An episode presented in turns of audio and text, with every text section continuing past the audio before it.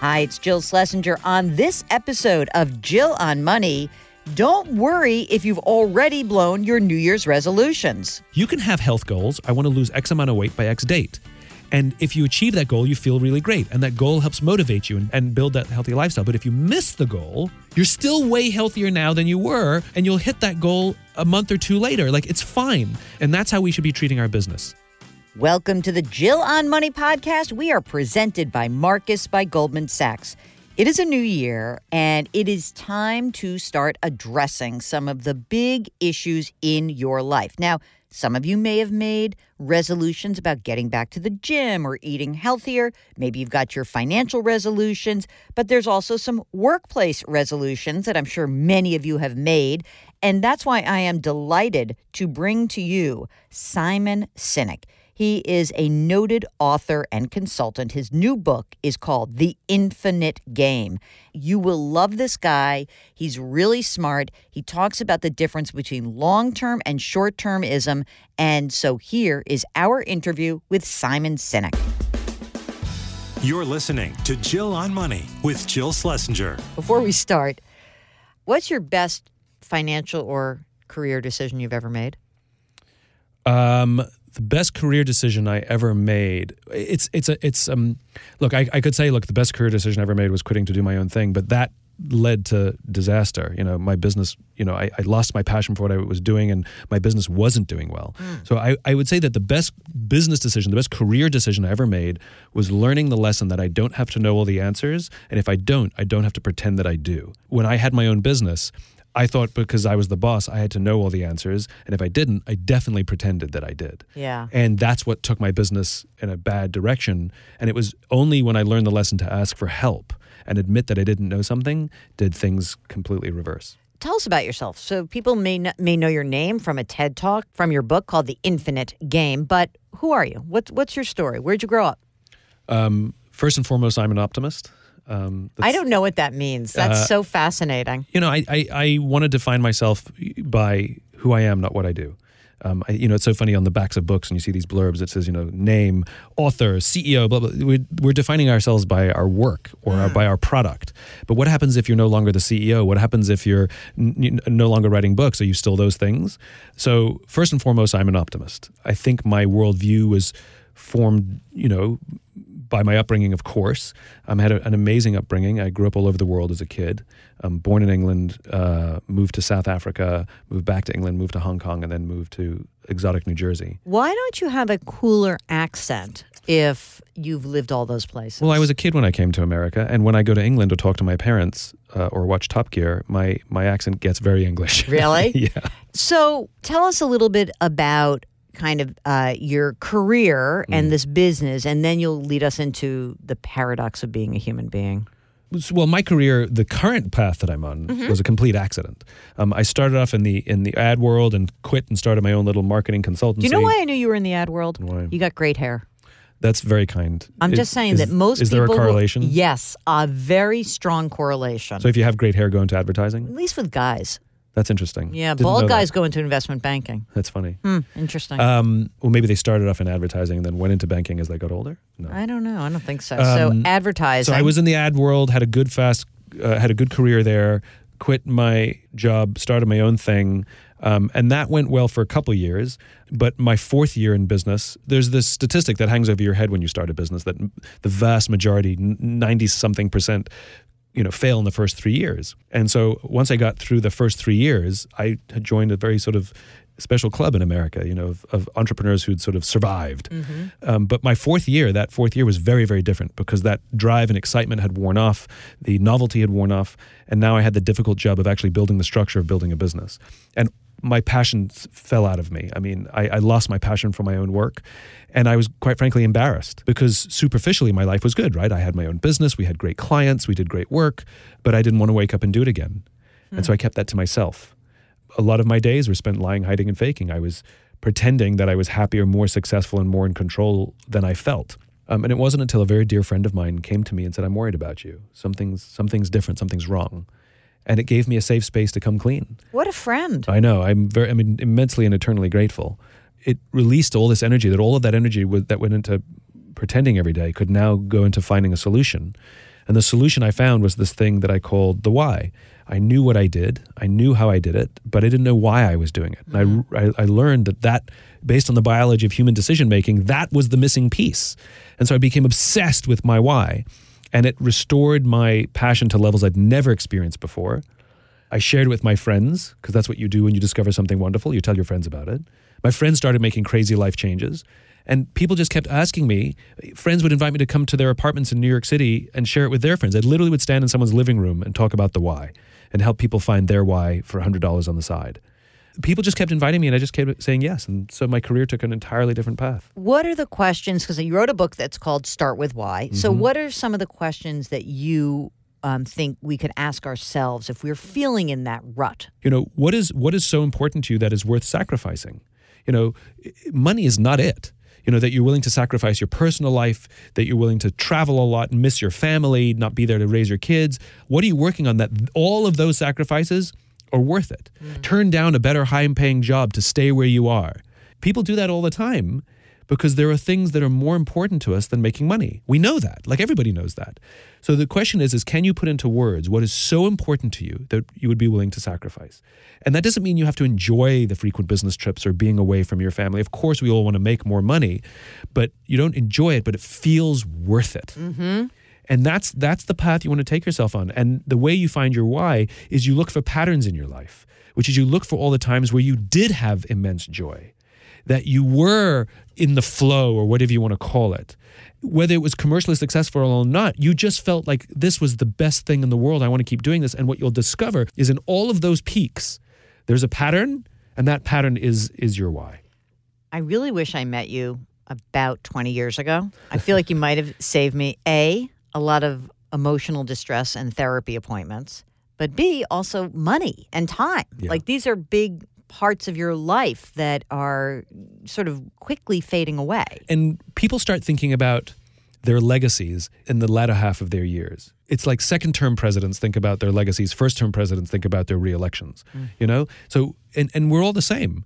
Uh, and so the question is to adopt an infinite mindset means we start thinking about our legacies at 19 or 20 years old, not at 65 or 70. You, you start thinking what you're going to leave behind at the beginning of your professional life, not at the end of your professional life. Are we talking about something that is a privilege of the wealthy? In No. other words, you like so translate this to like middle class person listening to this Yeah. right now. Like, Well, hey, yeah. I'm grinding it out. I'm a teacher and I'm working hard, and all I can think about is getting to retirement. Yeah. So so an infinite mindset, in fact, quite the opposite. The- the- the- I find that people who've had great commercial success, great financial success, actually, they're the ones who, uh, unfortunately, have have defined success as numbers. People who are definitely in the in a service realm, whether it's military or public service or teachers, they went into their professions knowing they weren't going to get rich, and so the healthier ones looked for alternative definitions of success. So it doesn't matter what our jobs are, how much money we have. The question is, are we contributing to something bigger than ourselves? And a teacher who's just looking forward to retirement, I would say, has lost that infinite mindset. Right. They might have had it in the beginning. They might have had it at Maybe the beginning. burnt out. And so the question is, is it's not just helping kids. Like, of course, that's what all teachers do. Right. You know? But it's like I went into this profession because I imagine a world that is different to the world we live in now. And I want to advance towards that idealized state of the world. And I choose teaching as a means to to get there, right? So in the United States, an example of that is the Declaration of Independence. Our founding fathers wrote down for us that they imagined a world in which all people were created equal, uh, endowed with unalienable rights, amongst which include life, liberty, and the pursuit of happiness. And they won the revolution. Now the heavy lifting begins. And you can see these milestones in American history that show us that we're trying to move towards that ideal the abolition of slavery, women's suffrage, civil rights, gay rights, like all of these huge milestones, which are imperfect and still ongoing themselves. Yeah. But you can see that we're trying to move towards an ideal. And we will never get there, but we will die trying. And that's the point. That's what gives our life and our work meaning that we're moving towards an ideal state and we feel like the world is better and that we got to contribute to it. We left this world in better state than we found it. One of the things that you take uh, certain industries to task, for example, financial services or big companies where they're managing quarter to quarter profitability, profitability, profit, and they, it seems that every time someone reaches beyond that, that they somehow get burned. It's very weird to me. We, look, we we live in a twisted world right now. Right? We live in a twisted world right now where when companies decide to reinvest in themselves, Wall Street punishes them. Well, aren't they supposed to be building strong companies? You know, we live in a world where when you have mass layoffs, your stock price goes up. WTF? Like, what? What are we? What kind of world are we living in? You know, where, where companies literally, CE, CEOs and executives are literally, they have pressure put on them to make decisions that they know are bad for their companies and avoid making decisions that they know are good for their companies. The, the form of capitalism that we have today is not the capitalism that Adam Smith imagined 240 some odd Forget years about. Adam Smith. My grandfather was the CEO of a company. It's not, and this was uh, Yeah, 80 not that- years ago. it's that's that- not, yeah. his company. That, it, it, it really, this really, this new twisted, bastardized form of capitalism, where we prioritize short term over long term and and shareholders over customers or employees, really began in the 1970s. It was a, a you know this. I mean, it was uh, in Milton Friedman. Milton Friedman theorized theorized that the responsibility of business was to maximize profit within the bounds of the law. That was the responsibility of business. Like, what about ethics? And so that became sort of the the banner for this new breed of capitalists that were coming up in the 80s and 90s. The folks like Jack Welch. Oh, I was just thinking about him as you were saying that. He he was the poster child for everything that's broken about capitalism today. You know, he was pioneering rank and yank, where you promote the top 10% of your people who contribute to the stock price and you fire the bottom 10%. The whole idea of internal competition inside companies. The whole idea of shareholder supremacy, where you prioritize the wants, needs, and desires of an external disinterested constituency over the people who are sacrificing for your company and buying your product, which is the same as a coach who's trying to build a good team by taking advice from the fans rather than taking care of the players. Like that's what shareholder supremacy is. It's the madness of it. They eviscerated Glass-Steagall in the mm-hmm. 80s and 90s. Mm-hmm. Glass-Steagall was passed after the Great Depression to prevent another Great Depression from happening. Seemed to work pretty well. And between between the Great Depression and the evisceration of it in the 80s and 90s, the total number of stock crashes we had was zero. Right. Since the evisceration, we had 87, we had dot com, and 2008. We've had three significant stock market crashes since we removed the controls, all in the name of corporate profit, which is why they eviscerated it. What do you think when you hear uh, Jamie Dimon, Business Roundtable? Yeah. They come out and they're like, "Oh, you know what? We we have other constituencies." superficially, it's a good thing because it's proof that folks like you and me who are talking about this stuff, the pressure that we're exerting on these very, very powerful people is working. That they would come out and even make a statement like that, we couldn't imagine that 10 years ago. It just would never have happened. Right. So, power to the people, that's what that is. That's proof that, that the people still have power, that we can exert that kind of pressure. However, the statement that they released read like sort of generic values that a company writes on their wall but doesn't actually live or, or breathe. The spokespeople that they had in the press release, I mean, Jamie Dimon, who basically, when he talks about it, talks about giving back to the community. Yeah, he's uh, his big big project in Detroit. What we're talking about is giving to charity. Right? You could be a horrible person that gives to charity. You can be a horrible company that gives back to your community. It's much bigger than that. Being purpose driven is not primarily about your CSR program. And then you had you had the the CEO of Johnson and Johnson as another one of the signatories. Johnson and Johnson was just fined over 500 million dollars for their uh, contribution to the opioid crisis. I mean, they, they picked the worst spokespeople to make the statement. This is Jill on Money. Hey, gang, it's me, Jill Schlesinger. You know that. You're listening to the pod. Certified financial planner, CBS News business analyst, host of this here podcast, Jill on Money. And I am here to tell you about our sponsor, Marcus by Goldman Sachs. They're helping people achieve financial well being with simple and transparent banking products, including Clarity Money. That's a free personal finance management app that's part of the Marcus family. Clarity Money is your AI powered financial champion that shows you a simple view of your finances together in one place. They recently launched a weekly budgeting feature that you've just got to try. The app does the hard part for you and calculates your average weekly spend by category. You can take that information so you can set informed budget goals based on what matters most to you. You can also subscribe to budget alerts to help keep you on track and start with a clean slate every week. Who doesn't want that? It's super easy to use and can make a task like budgeting kind of fun. So go check it out. Download Clarity Money through Google Play or iTunes or visit marcus.com forward slash clarity. And now back to our interview with Simon Sinek. Now we've beaten up on the financial services sector. Let's talk a little bit about the technology sector. Sure. My new favorite people to bring. You know, because I sort of feel like the technology sector right now is sort of going through Mm. What I mean, banking the- went through, Yeah, like, 20 maybe years 20 ago. years ago. Like it does feel very reminiscent. I mean, I just said before you came in here, I was reading the newspaper and I had a picture up and I said to Mark, I'm like, you know what? I hate these people from Facebook. And he says, you know, you've said that about a thousand times. Like I say it every day. And uh, it's not just Facebook; it's a lot of them. But that, let's call them the poster Fa- Fa- children. Facebook has become the poster child, like GE was the poster child. right. So Yeah. let's use that. So, what is their finite uh, mindset that, that's operating right now? Well, it seems it seems that they're more interested in protecting their business model than advancing their cause. And you know, when the company was founded, you know, Zuckerberg had a had the opportunity to become one of the great leaders. Yeah. You know, he he he he he could have become one of the ones that we're we're now telling stories about, and you know, the storied leaders. And he had a cause, and the company was setting itself on a path really. To, to advance that cause. And I'm not sure when or how, but something went a little bit sideways where protecting the business model became more important than advancing the cause. Let's know? say that they brought you in. They say, Simon, come in here. Yeah. Wave your magic wand. What would you want to happen at Facebook to kind of course correct right now?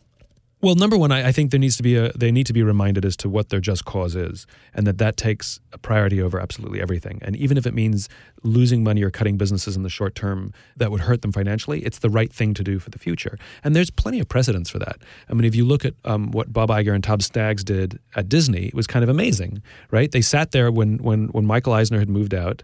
Tom and Bob sat down and said, "Let's look at the portfolio called Disney," because Mike Eisner became obsessed at the end of his career with sort of world domination. Yeah, I know. And you know, and wanted to be in every category in every sector. And he did a lot of damage to the Disney brand, and to you know, they they used to attract the top talent, and now the top talent was fleeing. And so one of the things they did is they they looked at the businesses that didn't make sense to the cause that Walt Disney had given them. You know, this good, clean family fund, this place to escape our stresses. And so they uh, they owned a music label that released songs from like death metal bands. There was a band called World War III from Right. Disney, Right. right? So it didn't matter if it was profitable enough or not. They sold it off. Right. They used to um, make Quentin Tarantino films. Like we love Quentin Tarantino films, but Not under that Not label. under that. Not from Disney. Right. They sold it off. And if you've noticed, Disney has never and will never go into gaming. Like they would have the best casino ever on the Las Vegas Strip. They own Star Wars and Marvel and all the Disney. It would be incredible. They'll never do it because gaming violates the values that Walt Disney put out for them.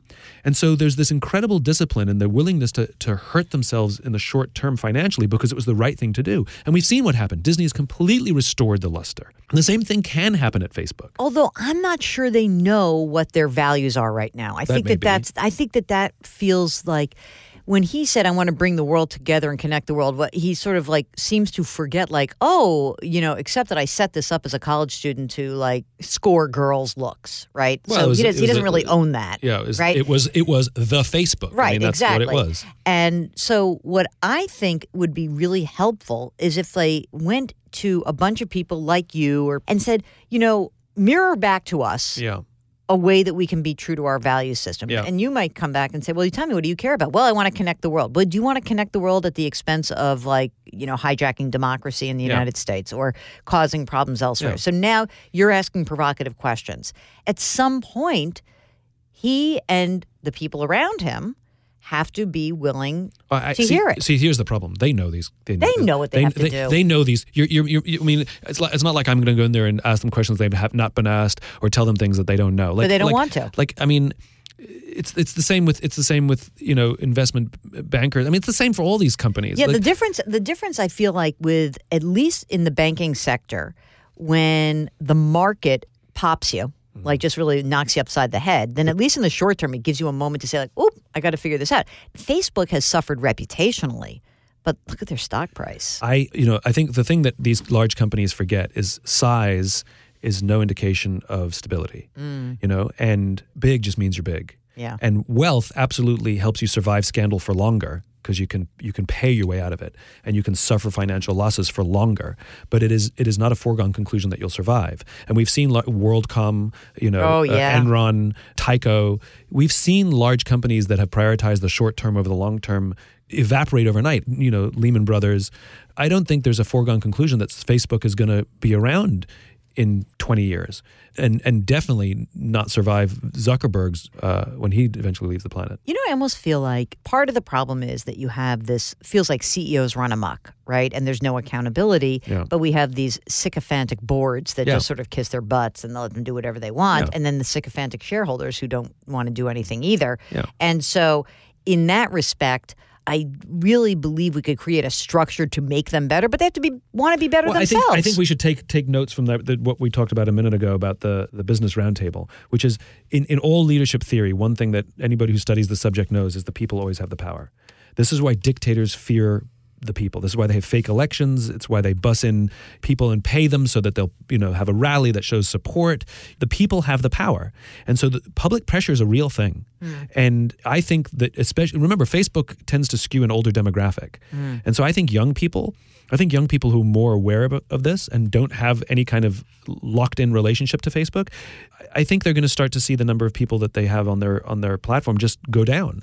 Because at the end of the day, one of the huge advantages of online businesses is it's a low barrier to entry. Anybody can join, but it's also a low barrier to exit. Right. You know, which is nobody's actually loyal to online companies right? Because we don't have a real relationship with them. It's an online relationship. So Amazon is a great example. We like Amazon. We like Amazon a lot. But do we love Amazon? The standard I use is if you got a free t-shirt with their logo, would you wear it out proudly? Would you wear it to paint the house and or to sleep in? You know? Mm. If you got an Amazon t-shirt, would you wear that with pride on a weekend? No, probably No. not because because we like Amazon but we don't love Amazon. And if something better came along, we're gone. And so the more that Bezos can expand, you know, sort of his his connection with us in our lives, the less likely we are to move because it becomes more difficult to offer an alternative competitive product. I think Facebook is the same, which is there's nothing to say that we wouldn't abandon them. They buy the companies that we abandon them for. I mean, they bought Instagram. Right. And lied to Instagram and lied to WhatsApp, promised them that they wouldn't violate their values and did. And both those founders Out. out, left, Yep. quit unceremoniously. I just want to read this because I love this. This is from Simon Sinek's book, The Infinite Game. You should also buy his two other books, Start with Why and Leaders Eat Last. Those who are unsure whether their purpose, mission, or vision statement is a just cause, or those interested in leading with a just cause, can use these standards as a simple test. I love this. A just cause must be, for something, affirmative and optimistic, inclusive, open to all those who would like to contribute, service oriented for the primary benefit of others, resilient, able to endure political, technological, and cultural change, idealistic, big, bold, and ultimately unachievable. So here's what I did. I read this, mm-hmm. I dog eared it, mm-hmm. and I thought to myself, you know what? This makes sense. This is why I'm so happy where I am today. Mm. Because it is not achievable. And I think that that was the thing. That was like the that was like my red herring. I always thought it had to be a number, a dollar, a goal, A title. a title, or whatever it was. Whatever it was, yeah. And now what I always say is here's the mantra of the show and why I go on TV. This is Jill on Money, where I take the mystery out of your financial life. Mm-hmm. I'm never going to do that. I try. no, it's, it's, it's about advancing, not about Right. achieving. Right. Know, infinite game is about advancing something. The achievements, the finite components in the infinite game are the milestones. Like there's still finite games in the infinite game. Right. But they're milestones that advance towards them. In other words, you want to hit this certain number or you want to hit this milestone for a reason. The way I like to equate it, we overuse sports analogies and war analogies in business because it's all about winning and, you know, sort of launching things and stuff like that. The, the better analogy is more like exercise or lifestyle. Yes. Right? You can have health goals. I want to lose X amount of weight by X date. And if you achieve that goal, you feel really great. And that goal helps motivate you and, and build that healthy lifestyle. But if you miss the goal, you're still way healthier now than you were, and you'll hit that goal a month or two later. Like it's fine. And that's how we should be treating our business.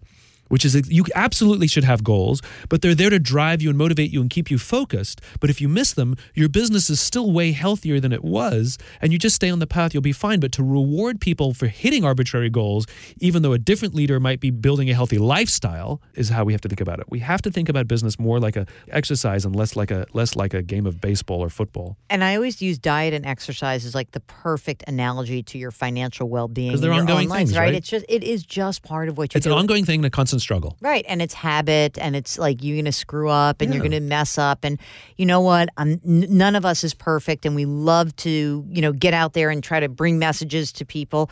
Um, Smart people do dumb things. Yes, exactly. Very good. hmm, interesting. Uh, before you go, Yeah. we started the interview. I said, What was your best career decision? It was basically going out on your own, flaming out, and then finding your infinite mindset, I Yeah. presume. What was the worst decision of your career? Uh, the worst decision of my career is I have had people in my life who were taking advantage of me, and um, my gut said fire them and don't work with them anymore. And I succumbed to pressure and advice from other people. Said, no, no, you need that person in your life. I should have just done it on my own. And so I've I beat myself up. I beat myself up because I should have known better. You're listening to Jill on Money. Okay, it's time for the Marcus Minute. We're presented by Marcus by Goldman Sachs. You ready to play Simon Sinek? I'm ready. What's one word to describe your relationship with money? Uh, yeah, sure. What's always worth What's always worth spending on? My niece and my nephew. What's the dumbest thing you've spent money on? Oh my goodness, most things. I mean, most things I buy are dumb. How much do you How much do you spend on a haircut with your good hair? Uh, I think it's it's gone up. It really annoys me because it used to be fifty dollars, and it's just gone up, which has been really annoying. But he's good, and so I keep going to him. But it's I think it's like eighty bucks now, which I think is too much for a haircut. It's your last day on Earth. You've got a hundred bucks in your pocket. Yeah. What's your last meal? Probably sushi. Where? Believe it or not, there's a great sushi place in Dallas. I know, I know. I didn't expect to hear that, did you? Simon Sinek, the author of The Infinite Game. Thanks for playing. Thanks for having me.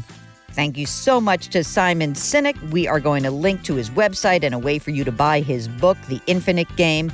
Don't forget, we drop new episodes of Jill on Money every Tuesday and Thursday. Sometimes Mark throws in a little bonus episode as well. If you want to make sure not to miss any bit of our content, just subscribe to us. You can do that wherever you're listening to this podcast. That might be Apple, Stitcher, Radio.com, Google Play. I don't care, but get it. And for 2020, here's a resolution request from us. Could you please leave us a review? Because this makes a difference. Also, it helps us understand the kinds of guests you want, the kind of content you want.